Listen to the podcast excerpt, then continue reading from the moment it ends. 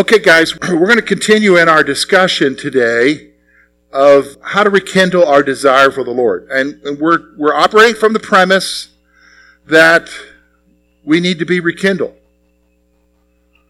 You know, there are many things that are going on. You find yourself struggling in your relationship with the Lord. How do you get back to a place, or maybe you've never been to a place, how do you get to the place where you have a desire for the Lord and you want to walk with Him? Okay?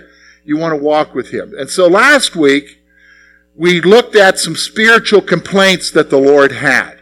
Okay? We considered some spiritual complaints that the Lord had about where people were at in the scripture when they were lacking that desire, when they were not following the Lord. Well, we're going to move one step beyond the complaints today. Because the question is, okay, yeah, I see what the Lord is saying. I see the legitimacy of what he's saying. So what do we do about it? Okay? Well, that's what we're going to talk about today. In fact, that's what our lesson is, is called. Let's talk. Okay? God tells them what they need to do. So we're going to start off by looking at another complaint. But before we do that, we're going to break up into our groups again. So what I want you to do is break up into groups, and here are the questions that I want you to think about and struggle with, okay? First of all, what are the struggles you face when you try to spend time with the Lord? Okay? What are the struggles you face when you try to spend time with the Lord? Do you tend to feel that the Lord hears you? All right? Do you tend to feel that when you're spending time with Him that He's actually hearing you? Okay? What do you think is causing the hindrances in your relationship with the Lord? That's the second question. Now, because we're in groups of people, I don't want you to get specific, okay? Uh, like, well, yeah, it's because of this. And now, this is not an air out your laundry session, okay? But just be generic, okay? Just be generic, all right? Um, and then number three is what can you do to overcome the hindrances? I want you to talk about that among yourselves, okay? So let's go ahead and break up into groups, and uh, we'll give you 10 minutes to discuss these questions with each other. So, what we're talking about here is not a religious exercise. We're talking about a relationship. So, yes, for a religious exercise, a hindrance would be distractions. Okay? But when we talk about a relationship, that's completely different. So, for instance, okay, a lot of you are married. Have you ever found yourself in a situation where you are with the person you're having a relationship with, but there's a hindrance in the room right now? It's ice. Do, do you understand what I'm saying? Like your discussion, there, there's ice there. Like, so, like, if I'm talking to Lori and she's being ice to me, it's not because I'm falling asleep during the conversation. Did you, do you understand what I'm saying? It's not because I'm distracted. You know what I'm saying? I, am thinking ice, I'm thinking about that rainbow song 30 years ago, Stone Cold. You know what I'm saying? Do, do you know what I mean? So, I mean, I want you to think for a moment. Why would there be ice? What's going on in our relationship? What, what's hindering it? Huh? What did you say, Lori? No, no, don't give me a lip. I, I tell you, we work on to air out our laundry here, okay? But it's usually because there's been an offense, right? So think about your relationships.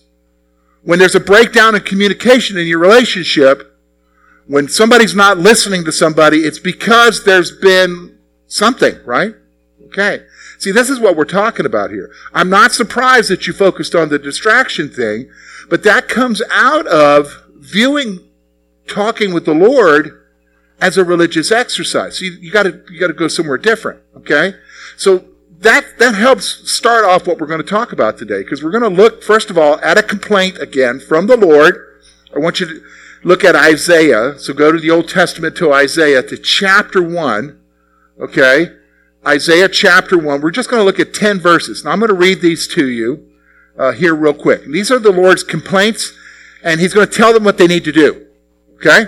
All right, listen. Hear the word of the Lord, you rulers of Sodom. Give ear to the law of God, you people of Gomorrah. To what purpose is the multitude of your sacrifices to me, says the Lord? I've had enough of burnt offerings and of rams, and the fat of fed cattle. I do not delight in the blood of bulls or, or of lambs or goats.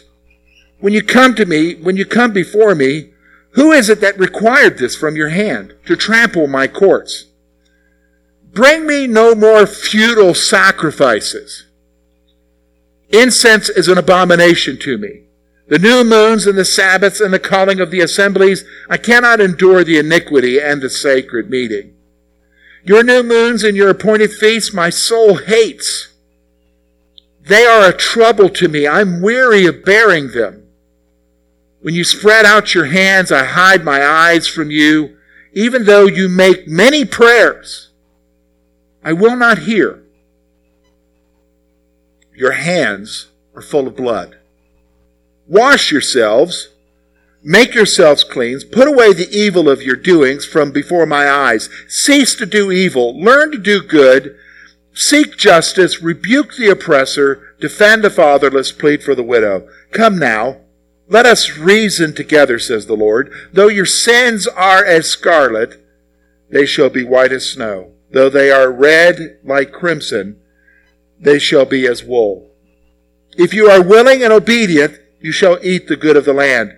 But if you refuse and rebel, you shall be devoured by the sword, for the mouth of the Lord has spoken. Wow. Now, let me just stop for a moment. Who do you think he's talking to here? Who do you think he's talking to? He starts off talking about the rulers of Sodom and the rulers of Gomorrah. Is that who he's talking to here? Now he's talking to Israel. So let's take a look here. First of all, let's look at the problem. Verses 10 to 15 is the problem. Okay? So the Lord exposes their true heart condition by referring to them as Sodom and Gomorrah. He is talking to Israel here. He's talking to the people of God but he refers to them as who, folks? Sodom and Gomorrah. So he's talking about their heart condition here. You know, even though they're doing the right stuff and they're the people of God, they're actually like unbelievers, is what he's saying. Do you understand what I'm saying here? He, he's act, they're actually like unbelievers. Let me just make a side note here so that you understand the Bible doesn't just say that the sin in Sodom was homosexuality. If you go further into the major prophets, specifically into uh, Jeremiah and Ezekiel, when he rebuked, I believe it's Ezekiel, when he rebukes them, their chief sin that God was disgusted with was their materialism. Wow because that caused them to depart from God. And when you depart from God, Romans chapter 1 verse 18 says that leads you down the path to, that ends up in homosexuality. Yeah. So these folks, he's referring to their heart condition here. Let's go on. The Lord questions the purpose of their religious actions and their sacrifices. He's like, why are you bringing me all these stuff? Why are you making these sacrifices? Why are you doing, why are you praying all the time? You know, so he's, he's pointing out here that he doesn't delight in the stuff they're doing. Do you understand what I'm saying? We've got to be careful because sometimes we can reduce our Christianity down to, did I show up on Sunday? Did I give in the offering? And have I read my Bible? Do you understand what I'm saying? That's like reducing your marriage down to that I spend five minutes talking to her, that she cooked me a meal, and that's it. That's not what marriage is, right? That's sure not what the relationship with the Lord is. Do you understand what we're talking about, the religious exercises? So the, the Lord questions the purpose of their religious actions and, and their sacrifices. The Lord hates the hypocrisy of their so-called, of the so-called religion, okay, spirituality, of their so-called spirituality and their sins. So here they are, they're presenting this, they're doing all the right stuff, but they're hiding At the same time, they're doing all the right stuff. They've got what going on in their lives, folks? Sins. God sees right through it. Did you understand? God sees right through it, and He hates it. He's making it very clear to the people of God here. He hates their hypocrisy. Being one thing towards Him, but not really because they're half-hearted, but yet continuing in their sin. And then the Lord states that He will hide from them and not hear their prayers. Do you think that's hindering their relationship? Yeah. Yeah. Yeah, he'll hide from them. No matter how much they seek him, they'll hide from him. Remember we looked at Malachi last week? You cover the altar with prayers and you say, Lord, why aren't you hearing me? And he says, well, it's because of the unfaithfulness towards your wife that I'm not listening to you. It's because of your sin. Okay, so this is the Lord's complaint. Now, the wonderful thing about God's word is this God just doesn't complain. You ever been with somebody all they do is complain? Complain, complain, complain, complain. I, I hate this. I hate this. I, you know, we go there and I'm always doing this, and the coffee's always hot there, and blah blah blah blah blah blah. And and nobody ever says anything what to do, right? Don't you hate that? Complain, but you don't have a suggestion. Okay? I mean, we're all it's just complaining, but don't have a suggestion. God has a suggestion. He's, God's got some things He wants them to do. So let's talk about that. The passage tells us very clearly. First of all, the Lord, the Lord tells Israel to stop and deal with their sin.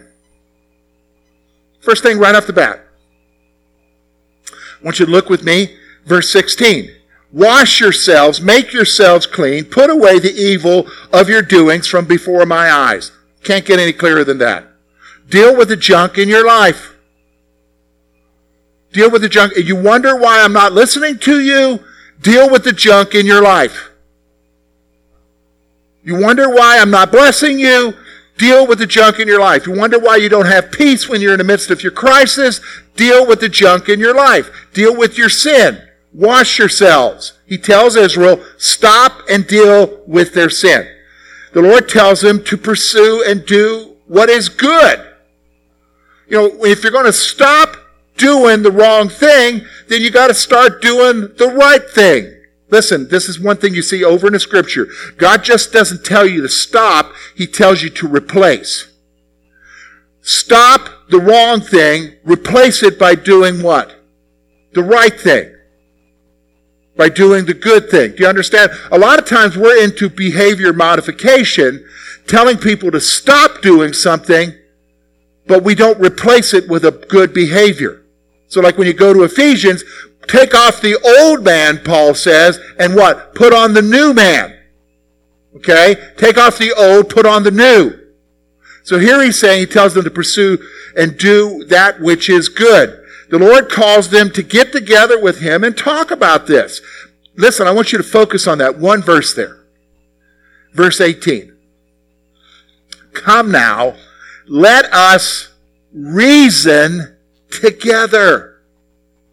Now, what does that mean? What does that mean when I say we're going to get together and reason together? What does that imply there? Discussion. That's right, John.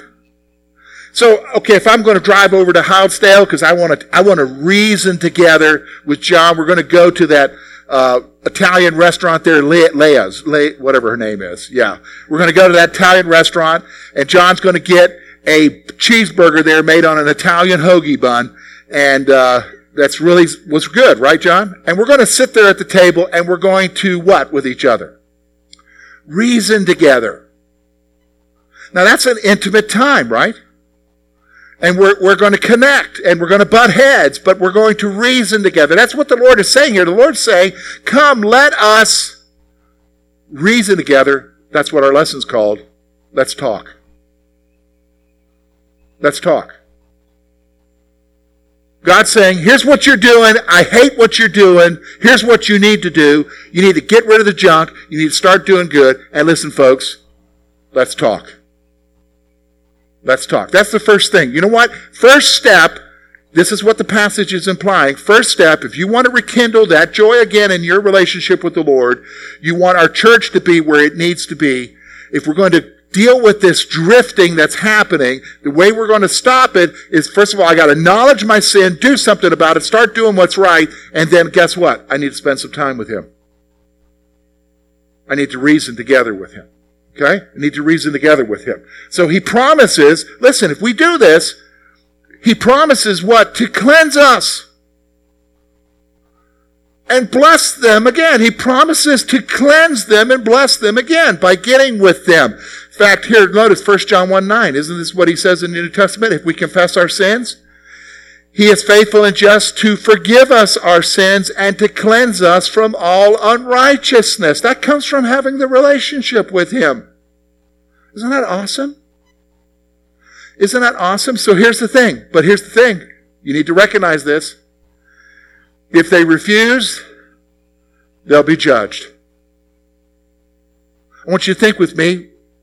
We refer to it often, the seven letters to the churches in book of Revelation. At the end, he tells the church at Ephesus, if you don't do this, I will come and take your lampstand from its place. Meaning what? They'll cease to exist. They'll no longer be effective. God warns us. Deal with it or judgment. Judgment. Okay?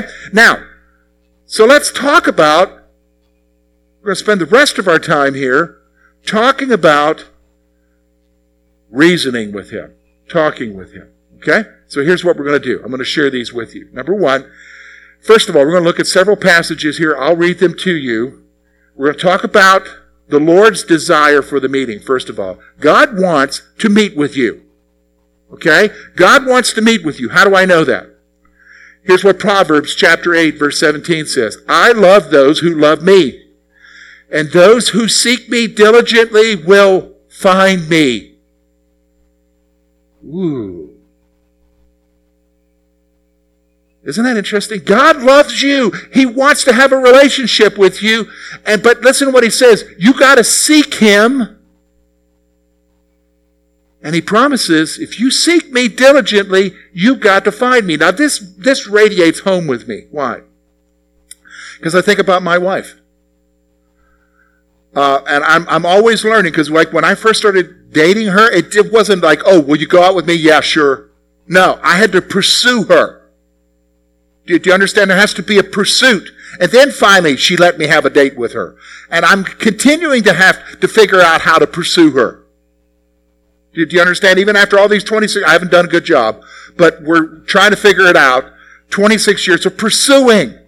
God says, I love you, but pursue me, and I'll be found by you. Okay? So here's the thing. The Lord dearly loves those who love Him and will meet with those who seek with Him. That's His desire. You don't have to wonder, does God want to meet with you? He wants to meet with you. He loves you. Okay? He loves you. This is the first thing. Alright? He loves you. Here's the manner of seeking. Jeremiah chapter 29 verse 13. And you will seek me and find me when you search for me with your whole heart. With your heart. Do you understand? When you seek him, you'll find him, but the key thing is you've got to seek after him with your heart. It's got to be important to you. It's got to be important to you. So here's the point. The Lord states that he will be found by those who seek him with their whole hearts. How important is it for you to get with God? Think about that for a moment. If, if, like, you know what? If you got a health problem, and you call up and you want to make an appointment, and they'd say to you, well, you know, uh, let's see, this is September, we'll see you in January. Well, that's normal, right? Yeah, but you know you got to get in there. What do you do? Do you say, okay, I'll see you in January? No, you're like, no, no, excuse me. Do you have something next week? I'll take anything. Put me on the list. Soon as there's an opening, I'll be there. I'll drop what I'm doing. I'll be there. Why? Because you want in there and you'll do whatever it takes to get in there, right? You've got your whole heart in this. because you got to see that doctor, right? And sometimes that works, right? God's the same way. How important is it for you to get with Him? If you want to get with Him, He'll meet with you, but you got to have your whole heart in it. Got to have your whole heart in it, okay? So again, He wants to meet with you. He'll be found by you. Got to have your whole heart in it. All right. Now here's the other one. The re- the um, reward. Hebrews 11:6 says this, "Without faith it is impossible to please him, for he who comes to God must believe that he is, and listen to this, and that he is a rewarder of those who diligently seek him." Here's the reward, guys. Your faith is key to seeking the Lord with your whole heart. First of all, you've got to believe that he wants to interact with you. You've got to be convinced that God is meeting with you. Faith is the key. Now here's the other thing. The Lord promises that He will reward those who diligently seek Him. Listen, now here, here's the scoop. This is why we're looking at this. You're saying to yourself, I am tired of my relationship being flat. I want more out of my relationship with God. I'm tired of my commitment levels being low. I'm tired of me drifting away. I want to do something about this. All right, well, how serious are you? Because you can give lip service to a lot of problems. You know, I, I can say all the time when I go to McDonald's, I am sick of the flies in here. I mean, there's flies in McDonald's. Ever been in there? Buzzing around. And you can sit there, I'm sick of the flies. But I keep going back there. But if I'm serious about that, I'm sick of the flies, I'm going to do what? Find another McDonald's or go to Taco Bell or something. You, you know what I'm saying? You're going to do something. God rewards those who are going to do something, who are going to seek after Him. Do you understand? Here's what I want you to see. Now, here's what I want you to see about this. Here's what we're looking for. Luke chapter 13. Luke chapter 11, verse 13. If you, being evil, know how to give good gifts to your children, how much more will your heavenly Father give you the Holy Spirit to those who ask Him? Isn't that what we're seeking? God's filling in our life, the Spirit of God being filling us. That's what we're wanting. That's what brings new life to our life is the Spirit of God filling us. That's what he calls us to, right? Ephesians. Be not drunk with wine, but be what? Filled with the Spirit of God. How serious are you? Now, here's the wrong motives. We're going to spend our last couple of moments here on the wrong motives. Because when we talk about this, we're talking about revival. That's what we're talking about here. God revive me. God revive our church. Here are the wrong motives for revival. Because you hear revival talked about all the time on the radio. People are talking about revival all the time. They got wrong motives for the revival. Here are the wrong motives. First of all, because of our self-reliance, we don't ask God for anything. Here's what James says. James chapter 4, verse 2 and 3. Listen to what he says. You lust and do not have. You murder and covet and cannot obtain. You fight and you war. Now he's talking about selfishness here, okay? Yet you do not have because you do not ask. He's talking about prayer. So we're spending all our time doing whatever we can to get stuff, but we don't ask.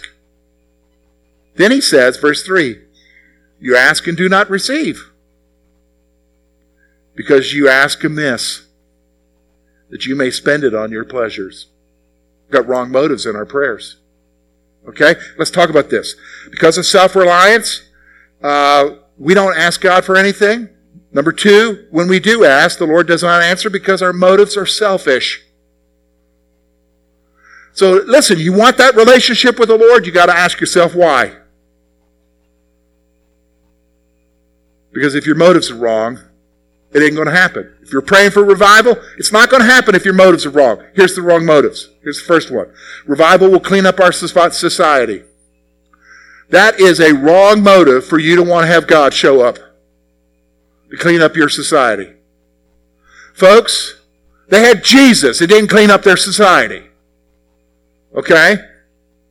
That's the wrong motive. That's not going to clean up your revival is not going to clean up your society. Now, there have been times past where revival did clean up the society for a little bit, but for instance, like for instance, you'll, everybody will say the Welsh revival cleaned up well Wales. Yes, but Wales was a province in Great Britain. It didn't clean up all of Great Britain. Do you understand what I'm saying? Revival can happen and maybe we'll clean up Clearfield County, but the rest of the, the rest of the state may be in the tank. Do you understand? It doesn't clean up society. Revival will clean up society. That's a wrong motive. Here's the second one. Revival will restore our culture. Which culture? What are you talking about? I've been a believer now since 1985. I'll be honest with you, since 1985, has our culture changed since 1985? Oh, yeah, it's changed since 1985. Everybody say it's worse. I wish we could go back to 1985. Yeah, but I remember in 1985 we were praying for revival in 1985 to what? Restore our culture. We've been praying for revival every year since 1985 to restore our culture, but the culture keeps going down. Which culture are we wanting to restore to? God doesn't restore cultures. God redeems people. Do you understand? He redeems people. And we should know by now in the church when he redeems a person, does he clean everybody's act up? When people come to Jesus, do they automatically become perfect people? Look around the room, see if there's a perfect person in here. There isn't. Did, what? Maybe. Oh, hi, Mike. Okay. That's the perfect corner over there. Okay. All right. Do you, do you understand what I'm saying? That's the wrong motive. Wrong motive. Misguided motive. Here's the other one. Revival will make the culture like the church. Which church? Really? We want the culture to be like us? Yeah, there's, there's, there's, some people like, if we have revival, then we'll all be. Per-. No, seriously. Have you read the news lately? There's a whole lot of churches that aren't doing too well morally. Okay, here's what I want you to see. Here's what I want you to see. This is the reality of revival. I want you to understand this point because when we hear people talk about praying for revival, they talk about it in terms of going back. I want you to understand the biblical concept of revival. Here it is. Revival will never bring you to some past point. It will bring you to where God wants you to be. You understand? Revival is not bringing you to some past point. Revival is about bringing you forward to where God wants you to be in your personal life, in our personal lives, and where He wants our church to be. That's what revival is. Do you understand? What do you mean? Well, listen to these words from Jesus in John chapter 10, verse 10. The thief does not come except to steal and to kill and to destroy. Now, here's what Jesus said I have come that they may have life and they may have it more abundantly. That's what he wants for you. That's what revival does. It doesn't take you to some past point. It brings you to where you're supposed to be in your relationship with Jesus. Now let's be honest with ourselves. I've been a believer now since 1985. I've had some wonderful years walking with the Lord, but I'm going to tell you right now, I don't think of a year yet that I could say, wow, that's the abundant life. I'm experiencing the fullness of Jesus in my life the way I'm supposed to. But yet he promises that. Is his promise empty? No. He's got to be the one to bring us there, right?